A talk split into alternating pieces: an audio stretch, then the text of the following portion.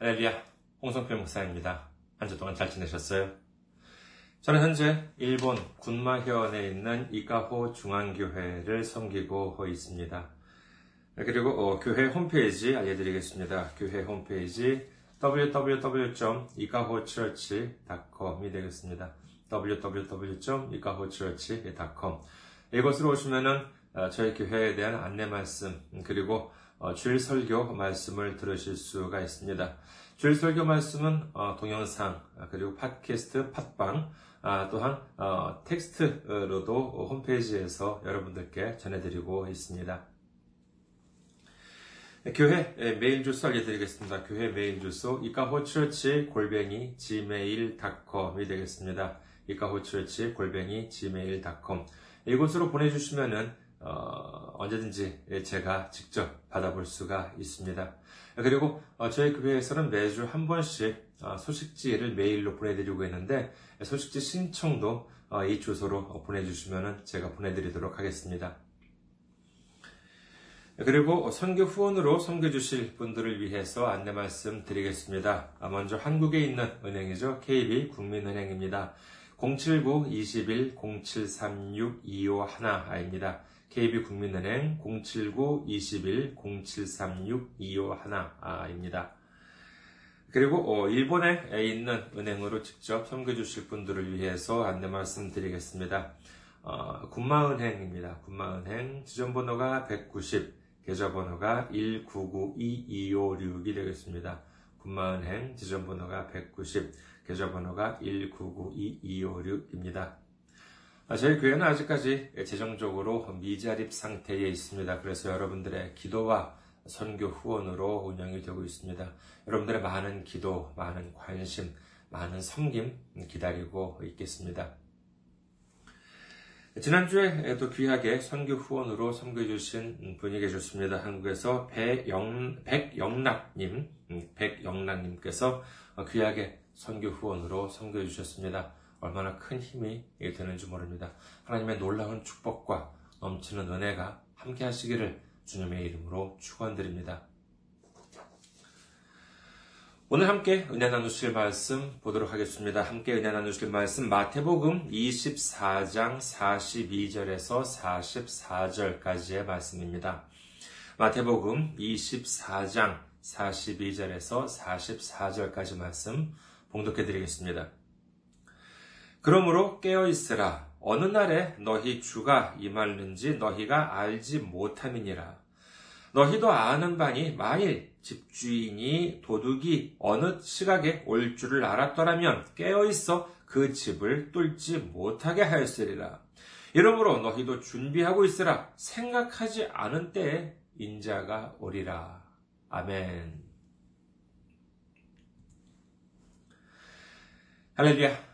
주님을 사랑하시면 아멘 하시기 바랍니다. 아멘. 오늘 저는 여러분과 함께 깨어 있는다는 것이라는 제목으로 은혜를 나누고자 합니다. 오늘 성경 말씀에 보면은요, 어, 예수님께서 깨어 있으라 이렇게 말씀을 하십니다. 참 무서운 말씀이시죠? 자, 그렇다면은요, 하나님을 믿는 사람은 잠을 자면 안 되는 건가요? 예전에 어떤 분은 어, 하나님을 믿는 사람들은 잠이 많으면 안 된대요. 새벽 기도도 드리고 철야도 하고 그래야 하는데 언제 잠을 잘 새가 있냐는 것이죠. 그러면서 어, 잠을 자게 하는 것은 마귀 짓이라는 것입니다. 여러분께서는 동의하십니까? 에, 성경책 참 좋은 말씀이 많습니다만은 예, 그 중에서 좋아하는 말씀 중에 하나가 시편 127편 2절입니다. 시편 127편 2절. 너희가 일찍이 일어나고 늦게 누우며 수고의 떡을 먹음이 헛되도다. 그러므로 여호와께서 그의 사랑하시는 자에게는 잠을 주시는도다. 라는 말씀이 있습니다. 참 은혜로운 말씀 아니겠습니까? 하나님께서는 하나님께서 사랑하시는 사람한테 잠을 주신다고 합니다. 아, 물론 그렇다고 뭐 학교나 직장에 지각을 하거나 뭐 잠 때문에 약속을 어기고 뭐 하는 일이 있어서는 안 되겠지요. 하지만 예수님께서 아무리 깨어 있으라고 말씀하셨다고 해서 잠을 안 잔다는 것, 이거는 좀 아니지 않나, 아니지 않나 합니다. 충분히 잠도 자고 먹는 것도 잘 먹어야지 주님의 일도 잘 할 수 있는 것 아니겠습니까? 이 시편 127편 2절 여호와께서 그의 사랑하시는 자에게는 잠을 주시는도다라고 하는 말씀은 마가복음 6장 42절만큼 제가 참 은혜를 많이 받는 말씀입니다. 참고로 마가복음 6장 42절은 다음과 같습니다. 마가복음 6장 42절 다 배불리 먹고 참 은혜롭지 않습니까? 자, 그렇다면 오늘은 이 깨어 있는다는 것, 예, 이것은 무엇을 의미하는 것인지를 한번 생각해 봄으로써 예수님께서 하신 이 말씀 속에 담긴 진정한 뜻을 깨닫고 은혜를 받으시는 시간이 되시기를 주님의 이름으로 축원합니다. 아, 예전에 제가 알던 분이신데 이분은 예전에 월간지를 발행하는 출판사에 근무한 적이 있으셨다고 합니다. 이 월간지라고 하는 것이 무엇이겠습니까? 일반 출판물과 달리 월간지라고 하는 것은 매달 정해진 날에 반드시 나와야 하는 것이지요. 그러니까 매달 뭐가 있냐? 마감이라고 하는 것이 반드시 있습니다. 그래서 출판사 직원들은 한 달에 한 번 있는 마감이 다가오면은요, 정말 그때마다 정말 한 달에 한 번씩 정말 코피를 쏘는다라고 하는 이야기를 들어본 적이 있습니다. 이 마감이라고 하는 것이 그렇게 사람을 힘들게 한다는 거예요. 네, 그런데 예, 이런 일이 꼭 뭐 이분이 근무했던 월간지 출판사만 그렇겠습니까? 한국에서는 일본인만이 아니라 전 세계에 있는 월간지 출판사가 대부분 매달 이와 같이 치열하게 일을 하고 있지 않을까 하는 생각을 하니까는요, 정말 참 존경스러워집니다. 그런데 말이에요. 이것만이 아니지요. 그럼 이른바 뭐 전기 간행물이라고 하는 것이 뭐 월간지만 있겠습니까? 아니요, 주간지도 있지요. 월간지의 경우에는 한 달에 한 번 마감이 있지만 주간지는 뭐 매주 마감이 있는 건 아니겠습니까? 그러니까 뭐 한 달에 뭐 한 번이 아니라 한 네 번 정도 마감이 있다는 건 아니겠어요. 참 정말 어, 힘들겠다라는 생각이 듭니다. 그러면 더 힘든 건 없느냐? 아니에요. 매주 나오는 게 주간지라고 하면은 매일 나오는 것도 있지 않겠습니까? 그렇죠. 일간지가 그렇습니다. 바로 신문이지요. 이건 뭐 한 달에 한 번, 일주일에 한 번 정도가 아니라 매일매일 하루하루가 마감의 연속입니다. 제가 뭐 신문사에 근무해 본 적은 없어서 자세한 사항은 모르겠습니다만은 매달 나오는 월간지도 그런데 그렇게 힘든데 매일매일 취재도 하고 기사도 쓰고 그러려면 얼마나 많이 힘들까라고 하는 생각을 해보았습니다. 이처럼 마감이라고 하는 것은 그야말로 참 사람 피를 말린다라고 하지요.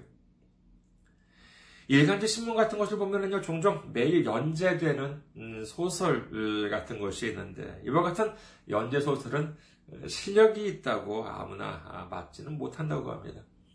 일단 매일매일 정해진 분량의 원고를 써야 하겠지만 그것만이 아니라 그 짧은 분량 안에서 어떤 흥미를 일으키는 요소가 반드시 들어가야 한다는 것이에요. 보통 일반 소설이라고 한다면요. 어떤 상황이나 풍경에 대해서 어느 정도 이렇게 상세한 묘사를 이렇게 쭉 이어가는 경우가 있을 수도 있겠습니다만 만약에 일간지 신문 연재 같은 곳의 경우에 이런 묘사만 한 2, 3일, 3, 4일 연속해서 이어진다면 뭐 무슨 재미가 있겠습니까? 그래서 작가는 이런 어떤 이런 것까지 생각을 하고 글을 써야 하기 때문에 대단히 힘들다라고 하는 이야기를 들은 적이 있어요.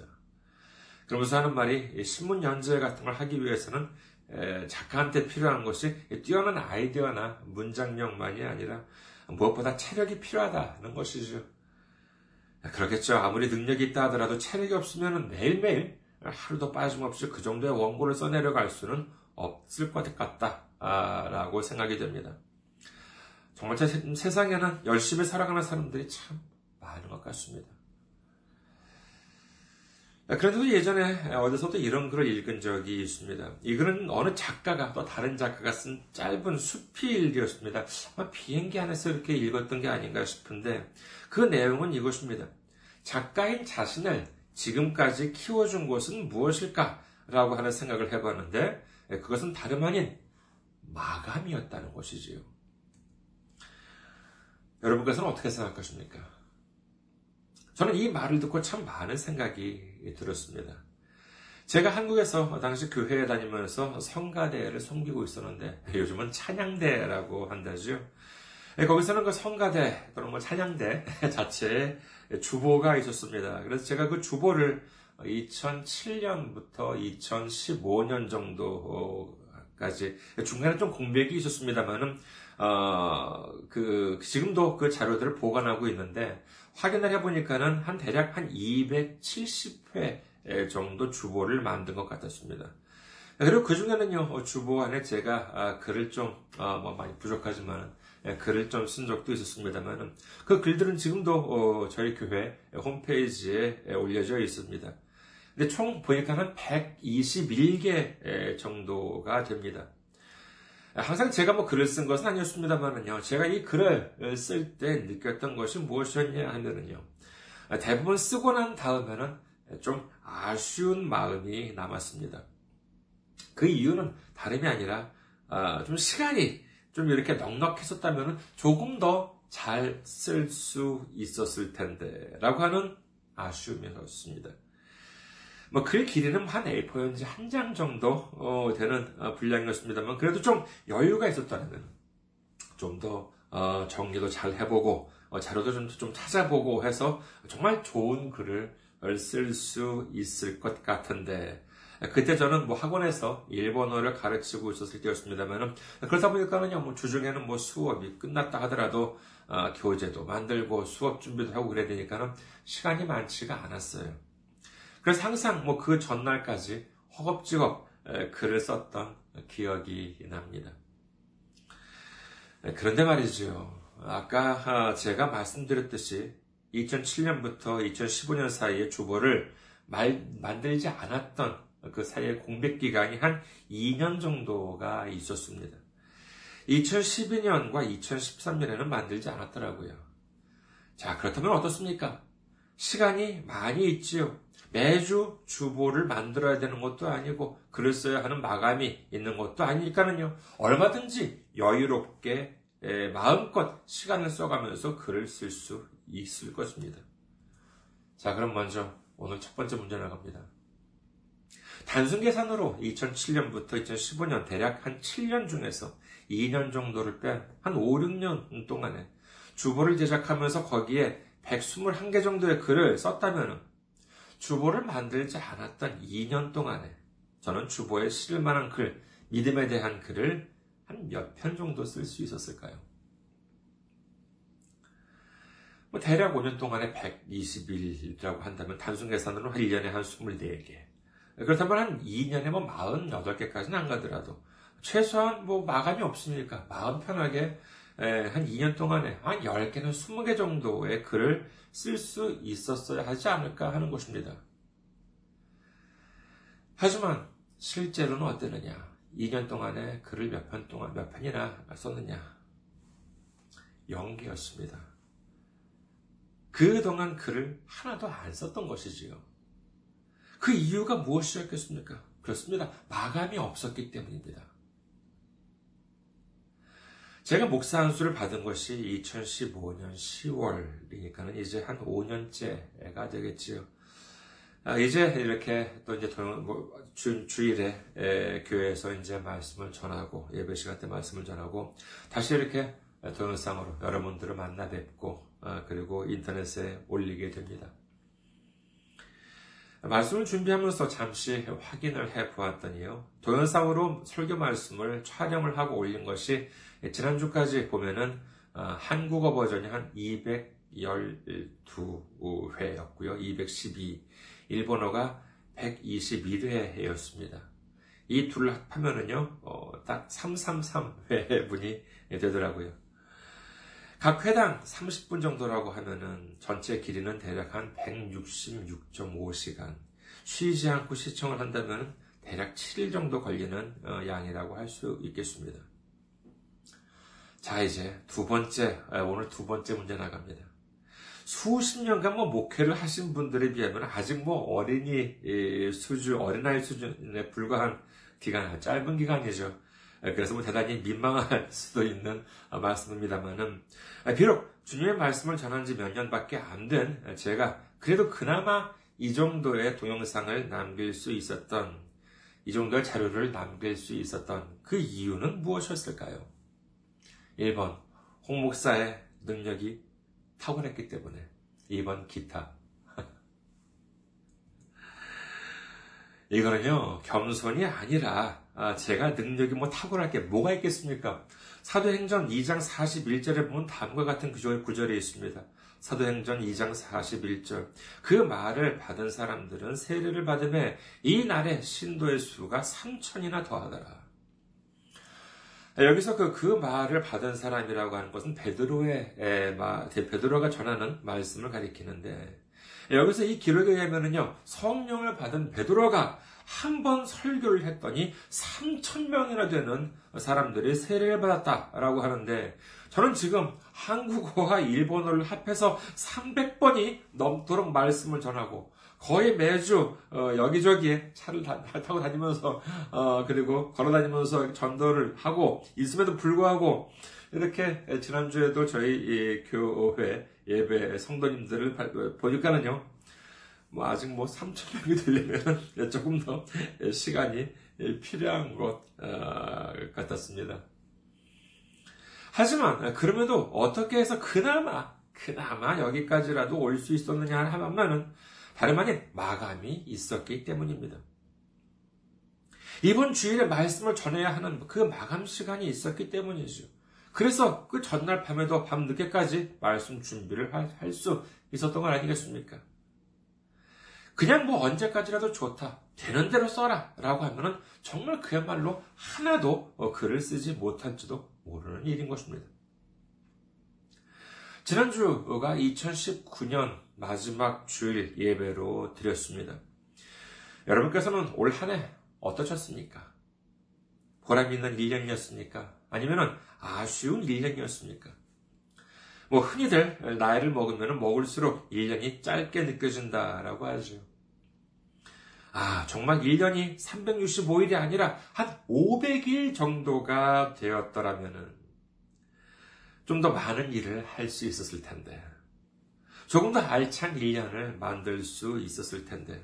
혹시 그런 생각 드십니까? 물론 그럴 수도 있었겠지요. 하지만 대부분의 경우는 1년이 500일이 아니라 1000일이었다 하더라도 어쩌면 결과는 비슷했을지도 모릅니다. 아니면 긴장이 더 풀려서 오히려 더 안 좋은 해가 될 수도 있지 않았을까 하는 것이지요. 올 한 해를 되돌아볼 때 여러 가지 아쉬운 점이 있을 수도 있겠습니다만 그래도 그나마 이 정도로도 살아올 수 있었던 것은 다름 아닌 1년이라고 하는 마감이 있었기 때문인지도 모릅니다. 하나님께서 우리에게 1년이라고 하는 마감을 주셨기 때문에 우리는 그 안에서 열심히 공부도 하고 일도 열심히 하고 그럴 수 있었던 것이지. 이 시점에서 오늘의 말씀을 다시 한번 보시도록 하겠습니다. 마태복음 24장 42절에서 44절 말씀이지요.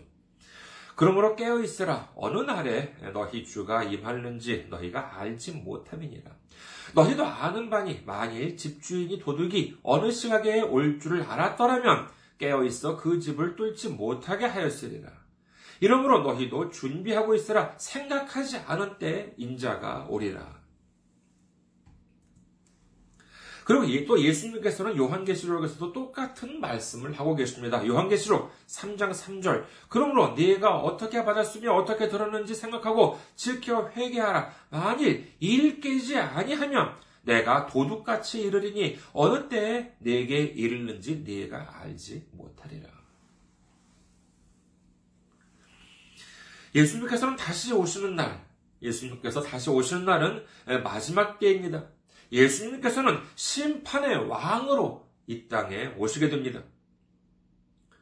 그런데 이 성경 구절을 자기 마음대로 잘못 해석하는 사람들이 있습니다. 그것은 뭐냐면은 깨어 있으면은 마지막 때가 언제 이르는지 예수님께서 언제 오시는지를 알게 된다는 것입니다. 그러면서 어떤 사람은 이렇게 말해요. 아, 자기는 깨어 있는 사람이라서 자기는 마지막 때가 언제인지 안다는 것입니다. 이런 말은 올바른 해석이라고 할 수 없습니다.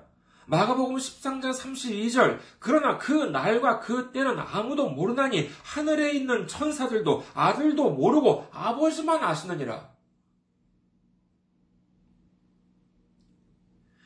마지막 때는 천사들도 그리고 예수님 자신도 알지 못한다고 분명히 말씀하셨는데 그럼에도 불구하고 마지막 때를 자기나 안다라고 하는 사람들은 그러면 자기들은 천사나 하면요, 예수님보다도 높다라고 하는 소리인데, 그럼 말도 안 되는 사람들의 말을 어떻게 믿을 수 있냐라고 하는 것이지요.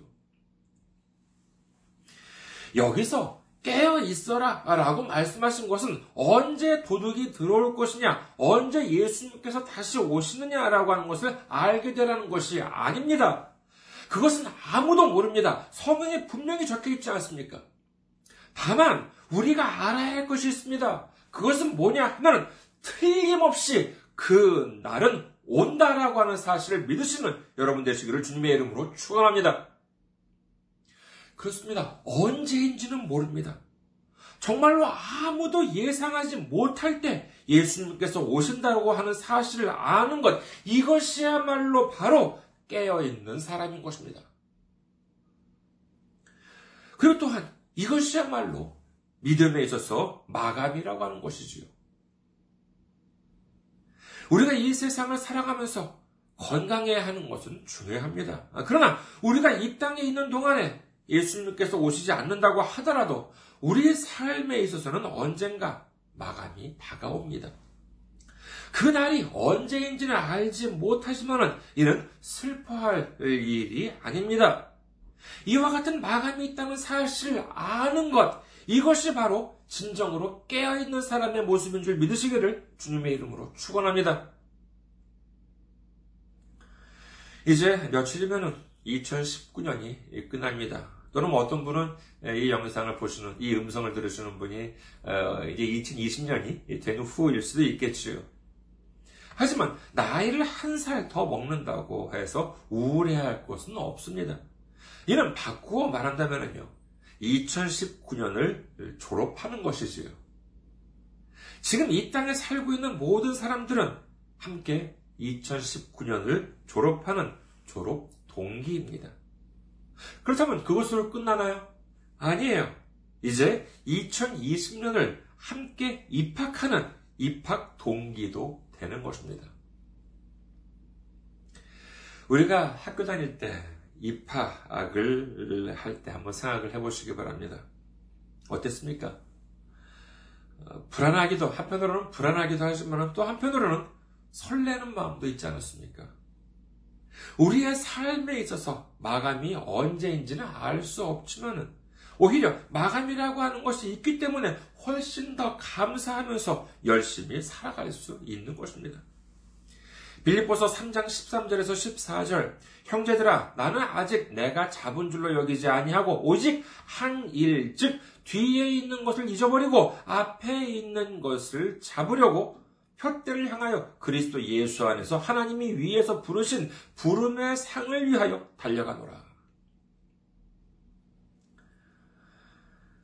우리도 모두 언젠가는 주님께서 오신다라고 하는 사실, 언젠가는 주님을 만나는 그 날이 온다고 하는 사실을 분명히 기억하고 주님께서 주시는 상을 받게 되는 그날까지 영적으로 항상 깨어 있으면서 하나님을 사랑하고 그리고 우리 이웃, 미우나 고우나 똑같은 2019년 졸업 동기 그리고 2020년 입학 동기인 우리 이웃을 사랑하고 섬기면서 주님께서 인도해 주심을 따라서 예수님이라고 하는 표대를 향해서 우리 함께 힘차게 달려가는 우리 모두가 되시기를 주님의 이름으로 축원합니다. 감사합니다. 항상 승리하시고 건강한 모습으로 다음 주에 뵙겠습니다.